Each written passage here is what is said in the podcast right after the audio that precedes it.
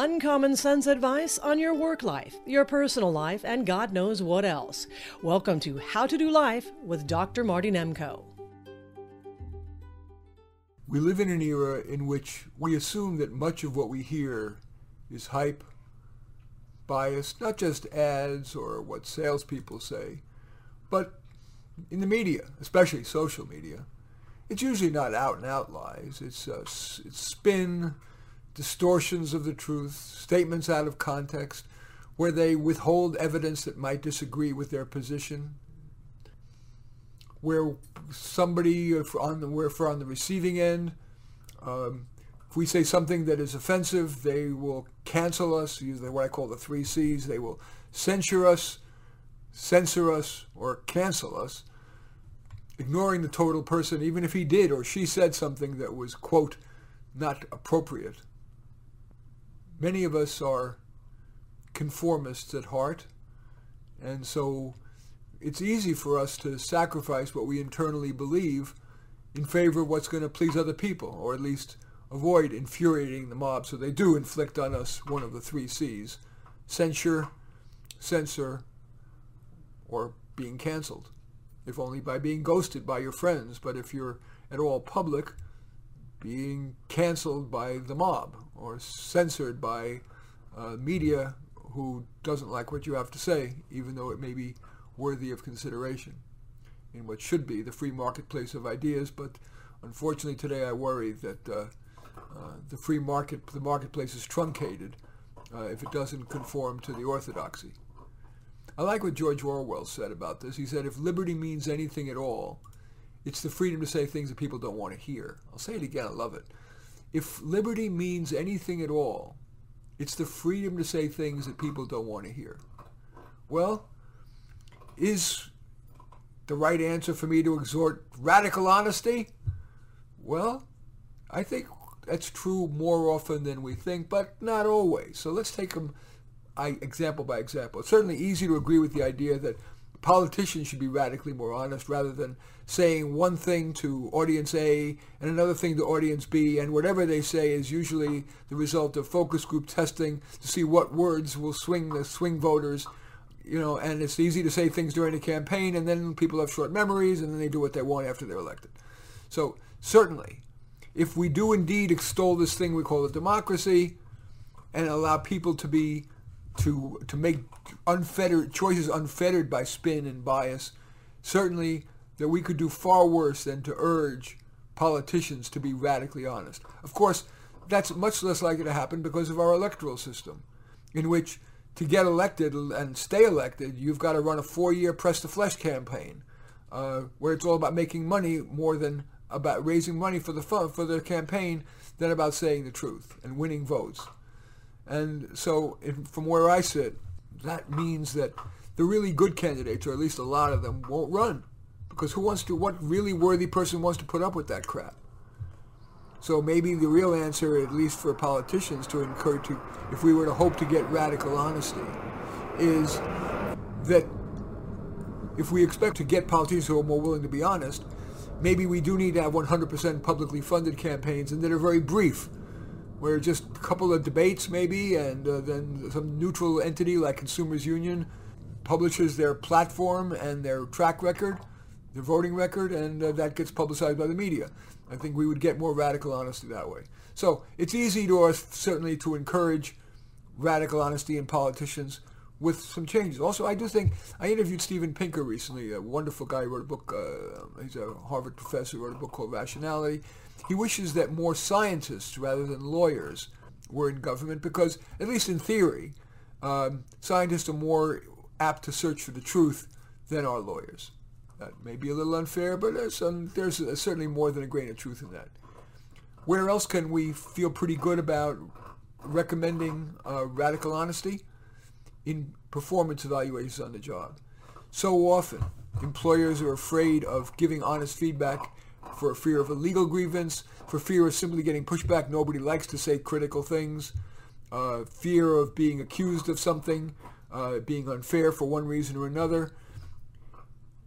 But ultimately, not only does the employee better served by your best case at you're doing your best job at providing a fair-minded performance evaluation, radically honest, but the coworkers, the customers, the the, the, the consumers of the yeah the consumers of the products that are getting made. Radical honesty is, in my judgment, unarguable, uh, even if you've got to take something of a hit. Maybe I'm wrong. Because uh, sometimes you give you're radically honest, and all it does is, especially if it's in a workplace where you really can't get rid of somebody, all it's going to do is make the person defensive, try to sabotage you. So maybe it isn't as black and white as I'm saying, but as often as possible, I think we should be far more honest in our performance evaluations. That was one of the keys that made uh, Jack Welch, the legendary CEO of GE, General, formerly General Electric, famous. He was, he urged radical uh, uh, honesty, saying not everybody deserves to work at GE, and we're going to have high standards. And if you're not an A player, we're going to give you honest feedback and give you a warning or two, and then you're out of here. That's why they call them Neutron Jack. Uh, the unhappy employees call them Neutron Jack, at least. Okay.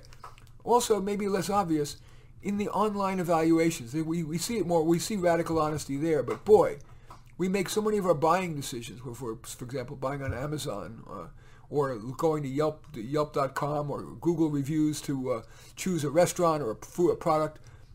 That's we have a, almost a cosmic obligation to society to write reviews, but that are truly honest. You know, really, what are the good? Taking an extra moment to write what are the really true good things and bad things. Is think it's a it's a wonderful act of citizenship. Okay, another area where it, it would feel very wise to be radically honest, and it's hard, is with our physicians, our counselors.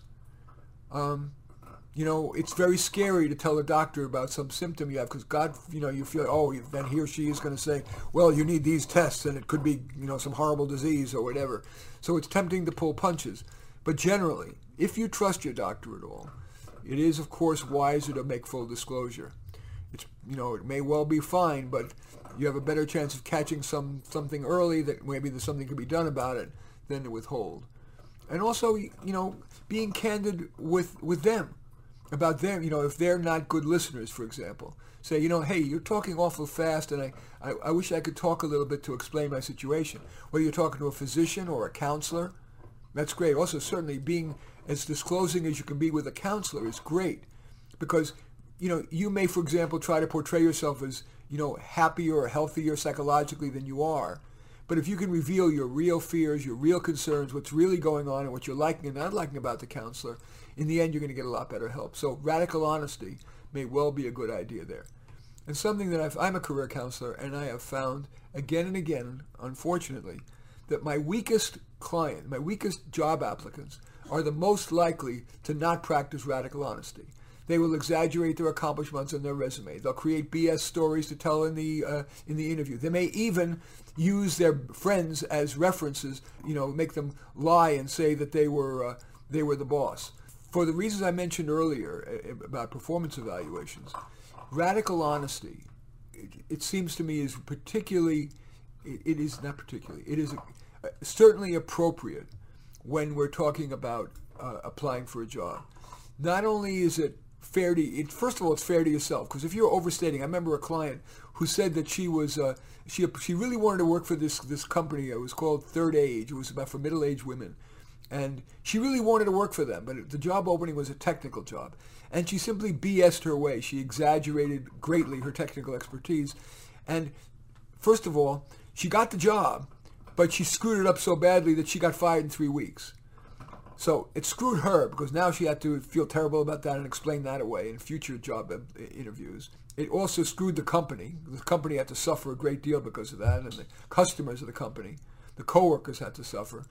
So, you know, everybody suffers when you're BSing, and also, of course, the competitors for the job, people who are applying for the job, who are on the merits more worthy are being denied if you're BSing your way in your applications or in your interviews. So radical honesty, in my honest judgment, is a wise thing to aspire to in applying for jobs. Also applying to college or graduate school. You know, it makes me cringe when I see parents writing their kids' college essays.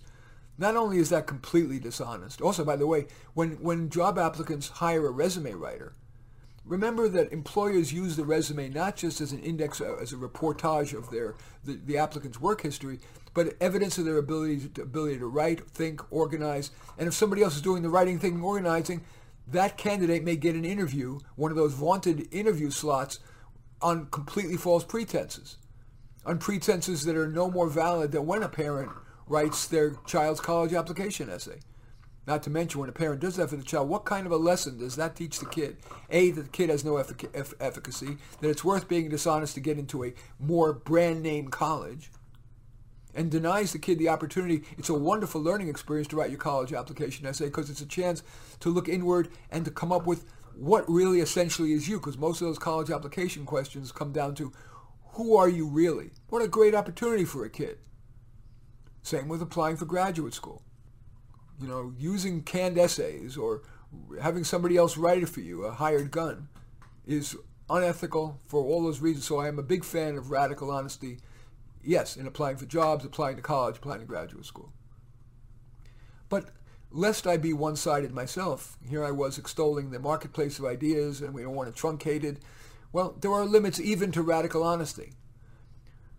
The overall principle that I want to mention is that the limits should be applied when you believe the risk of self-immolation, of destroying yourself or hurting yourself, much exceeds the chances of a positive outcome. And uh, when I come back from the break, I'm going to give some examples of when you might not want to practice radical honesty. And then we'll talk about how you might, uh, how we might go about trying to get more people to be radically honest as appropriate. Stay with me. I'll be back in a moment. You're listening to How to Do Life with career and personal coach Dr. Marty Nemko. If you'd like to work with him, email him a description of your situation, mnemko at comcast.net. That's M N E M K O at comcast.net. Marty is pleased if you choose to subscribe to this podcast. If you're not listening to this on Simplecast, just go to how-to-life.simplecast and click on Listen and Subscribe. Okay, thank you for staying with me. We're talking now about radical honesty. We've talked about uh, opportunities when it seems like we underutilized opportunities for radical honesty. Now I want to talk about where there may be limits. For example, sometimes you don't want to be necessarily uh, completely honest, uh, there are white lie situations. Let's say if your romantic partner says, does this make me look fat? Whether it be the outfit or their body, you know, it may you may want to be radically honest but tactful. By the way, being radically honest doesn't require you to be tactless. So it could be saying, you know, we all could lose a few pounds, but it's really up to you. I'll love you either way, um, whatever you think. Well, that kind of gives the subtly gives the point that you think the person is overweight and makes them, whether they or their outfit makes them look fat, without, but still exerting a reasonable amount of, of tact. I also recall a situation in which a guy who had been having chemotherapy, and he asks, "Do I look gaunt and pale?" Well, the truth is he did look gaunt and pale, but there was no upside, no cosmic advantage, no advantage to him, no advantage to anybody. I mean, am I telling him that? The fact that he even asked makes him feel like he didn't want to feel that he was. So I just simply briefly said no and changed the topic. Sometimes radical honesty is not appropriate. And even if you're going to be radically honest, as I said, tact is uh, certainly usually the wise thing to do when you're being radically honest. Let's talk about another area where radical honesty may not be appropriate, and that is when you're cheating on a spouse. It depends on the individuals if that person, if in a cosmic sense, the two of you are really meant to be together, but the other person is going to potentially overreact and not realize, for example, that it isn't that it doesn't diminish your love for, for your your spouse or your other or your, or your otherwise monogamous partner, you may want to withhold it. On the other hand, it may be that full disclosure is going to be in the best interest of her or him or you, and etc. That's so radical honesty is not an all or nothing, it's situational. And again, no reason not to be tactful about it, but you may not be. Anyway, that may not be relevant there. Okay. Let's say you got a fatal diagnosis. Do you tell your loved ones? Well, certainly there is an argument for being radically honest. They have a right to know. It helps them in their planning and their thinking. They can be supportive of you, etc. But there's also, with certain people, whether in terms of your own values or, or who they are, you may not want to disclose that, God forbid, let's say you had a, you got a diagnosis of advanced cancer. That you might decide, no, I'm not going to let them know until I really have to know. I don't want to burden with them in that. I don't want them to tell. I have to give them to keep a secret because I don't want it to be public. They will get. They will become a basket case. There's no reason to make them do that. So again, radical honesty in that kind of a situation is not yes or no. It's situational. How about disagreeing with a boss? Depends how secure a job is otherwise. Depends on how foundational your disagreement is with them. Is it going to make that person be shattered or will, will shake them to the core? Uh, how much goodwill do you have in you know from that boss already to you? How easily could you get another job? How important is it for you to disagree? Will it really result in a you know better product, better services, better lives for people, or is it fairly trivial? And again, tact can certainly be a part of radical honesty. Let's say you decide you want to be radically honest. Doesn't mean you need to embarrass him or her publicly in a, in a meeting. You can do it privately and decide whether it should be done in person or by Skype or in an email. Another example of you know when it may or may not be appropriate is the dog ate my homework example. Now most of the times you want to usually if you've not done your homework, you know, why not fess up? In fact, the more I think about it, you know, why would you compromise your ethics and be a, a dishonest person by lying, saying, "Oh, uh, I didn't realize you gave me that assignment," or "Oh, uh, it's still at my home," or "Oh, I got sick," or "Oh, I take care of my grandmother." I think there is an example of where radical honesty would be more appropriate, even if you have to pay the price. Do you, you know, I, I don't think you really want to want to feel like you're a BSer in the just merely because some homework or assignment wasn't done on time there's certainly something where you can't. Uh, and again, I like to try to be honest with you and not just say something that's uh, that sounds pie in the sky as I'm sitting here in front of my webcam. It's very difficult, I'll say, to say I'm going to be radically honest around the, the third rail issues of today, gender and race. Unless you're portraying a woman or a minority as either a hero or a victim, if you're at all critical, you have a great risk of paying a price. And because there is a tidal wave of support for the idea, the masses do agree that they want better treatment for women and minorities. If you're critical of that tidal wave, you're more likely to be a thimble being thrown up against that tidal wave, and you are more likely to be drowned in the undertow. So that is where you might not, well, you may, I'm not asking you to lie, but it may be wise to be quiet and say as little as possible about that issue. I had a brunch just today with a couple who's very liberal, quote, progressive, in Berkeley, California, the epicenter of liberality. And the husband is a runner. And he, he organizes running events.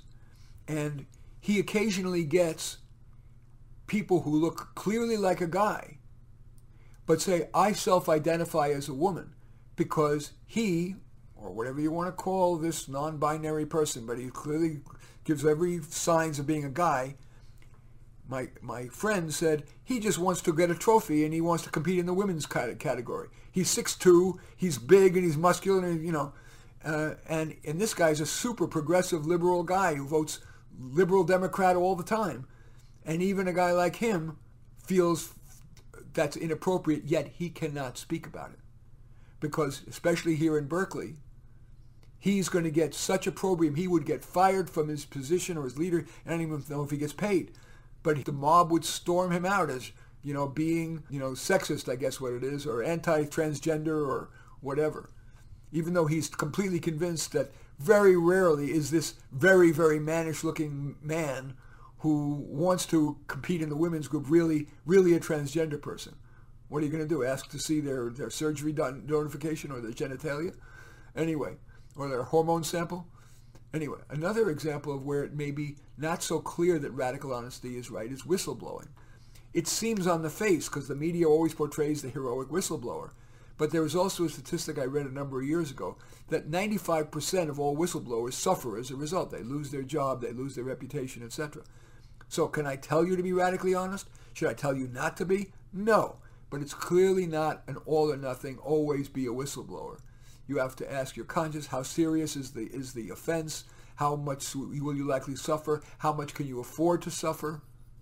So another gray area. Okay, but let's assume, and I do believe this, that we certainly as a society and as individuals need more radical honesty in our world. First of all, as individuals, try to stay conscious of the option to be radically honest and evaluate the risk reward in that situation. What is the benefit of my being radically honest, especially if I'm tactful? What is the risk? How likely is the risk? How severe is what likely would occur to me? Would I be subject to the three C's? Would I be subject to censure? How great censure? Would I be censored from my work? Would I be fired? Or today's world canceled? As a listener, we need to resist falling prey to the, the often present clever lie or spin rather than the sober truth. I like that phrase. As we are listening or reading or watching TV, listening to a politician, listening to a friend, listening to an activist, listening to a fundraiser, we need to resist falling prey to the clever lie or spin over the sober truth. Fundraisers make it really clear. You know, I see these guys and women with clipboards. You know, they say, "Do you support Native American rights?" Well, who could oppose Native American rights? But that's clearly not the whole picture. So another thing we might do. So often we censor ourselves into agreement with the mob, or at least we confine ourselves to the inoffensive to avoid the mob ganging up on us. And again, the mob is a, is a term, yes, I, I think that there is much of this ganging up mentality in social media. But the mob is, that's maybe a, a less inflammatory term is, you know, your sphere of influence, your friends. The, we all tend to live in different ideological bubbles. Liberal bubbles, conservative bubbles, religious bubbles, atheistic bubbles, intellectual bu- bubbles, social butterfly bubbles. We live in various bubbles. That intellectual bubble makes fun of pop culture. The f- more fun-centric loves pop culture. You know, so be careful before we censor ourselves into agreement with the mob, whether you call it the mob or you simply call it our uh, our sphere of influence, our, our bubble. So many people, what they do is they they they don't censor themselves completely. They just make in a, they say things in an inoffensive way, but it's not really what they believe internally but they sanitize what they say because they're so they want to be a conformist. They're so afraid of of alienating the mob, including their friends. A little parenthetical note. Don't mistake somebody being nice for somebody being good. Don't mistake nice for good. Don't mistake the polite for the true. In fact, many people use niceness to blind us to the lack of their fair-mindedness, let alone their radical honesty. We really do, eh, whether it be in the, in the schools or in the colleges and journalism schools where they're training journalists, we, you know, if there's one of the few time-honored pieces of wisdom that is, in, from where I sit, unarguable, and yet it is losing favor today, it is the marketplace of ideas. It's something, I, a term I've mentioned throughout this, this talk. Especially if we value democracy. The best solutions come from sunlight, from the full and free exploration and debate of the marketplace idea, not by censorship, not by censoring, not by canceling people. And that needs to be suffused through the curriculum from kindergarten through graduate school. The idea of radical honesty, honoring the full marketplace of ideas, not hiding information that isn't the, isn't the truth, full disclosure, where you're doubtful, where you're sure, what you, why you can understand the other side. Speaking of the other side, there's a term that uh, the wonderful psychologist Steven Pinker, cognitive scientist Steven Pinker from Harvard, uses. He calls it my side bias.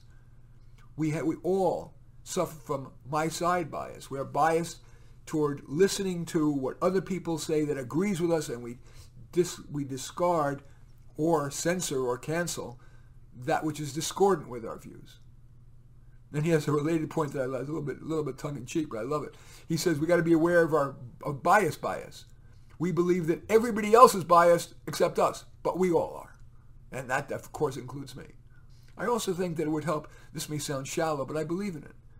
I think public service announcements, which reach the general public, urging radical honesty. And of course, it needs to be, it can't be just lecturing people about it. You know, some of the most successful commercials are, they're, they're created by the, the leading influences, mind influencers, behavior influencers of our time. They should be creating these public service announcements to encourage radical honesty as appropriate, and certainly the, the exploration of the marketplace for well-derived ideas. I'm, you know, even, I mean, I'm a child of Holocaust survivors, and the last thing I'd want to do is support the Nazis. But I do think, and this is how the ACLU began to begin with, was in support of, of the right of Nazis to give their arguments. But we all have the right to then fight them and counter them. And in the marketplace of the idea, they will be, I believe, ridiculed more than if we try to censor them. And the side effect of censoring them may be, yes, we may quell the Nazis today, but there'll be another group on the far left or on the far right or whatever that's going to take their place. I believe in the marketplace of ideas. If we believe in democracy, if we believe in intellectual exchange and not radicalized, emotion-driven activism, but clear-minded, clear-headed thoughtfulness, I believe the world gets better to the extent to which we generally encourage radical honesty. I just said journalism schools. I uh, remember in the old, it wasn't so long ago, that the journalists, the journalism schools encouraged their journalism students to practice what I'm calling the Walter Cronkite School of, uh, of journalism, which is just present the information as fair-mindedly as you can. Sure, we all have biases, but as fair-mindedly as you can, and then let the public decide. But I did speak to somebody who was a, a heavy at a, at a major journalism school who now says that's now changed. We say, eh, bias is, is, is uh, impossible to, to control, so use it for good activism. I think that is terribly anti-democratic, anti-intellectual, and ultimately not in society's best interest. Journalism schools should be teaching radical honesty and fairness over virtue signaling or what they think, journalists think is the right answer. Because especially journalists who have spent relatively little time in the real world and a lot of time in the academic bubble don't have a monopoly on wisdom for sure and they need to avoid the hubris of thinking that they do.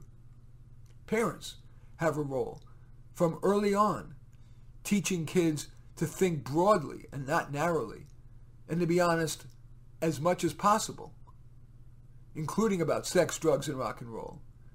If I, you know, my daughter, if I, let's say I smelled marijuana in my daughter's room, I wouldn't say, stop that, you can't do that. I say, let's sit down, let's have a talk about it. Let's look at the pros and cons. What do you think is wise for you? That is going to both build a relationship with my daughter and make it much more likely that that she will come to me and she will she will develop that circumspect ecumenical wisdom of thinking broadly. So parents have a role too. In conclusion, I want to say that radical honesty, of course, is not always wise, but it is underutilized and is a much better place to start our thinking about what the right thing to say and do and write than is the current, which is manipulate others, especially to something that to get them to believe my thing, you know, what I believe, the, the my side bias.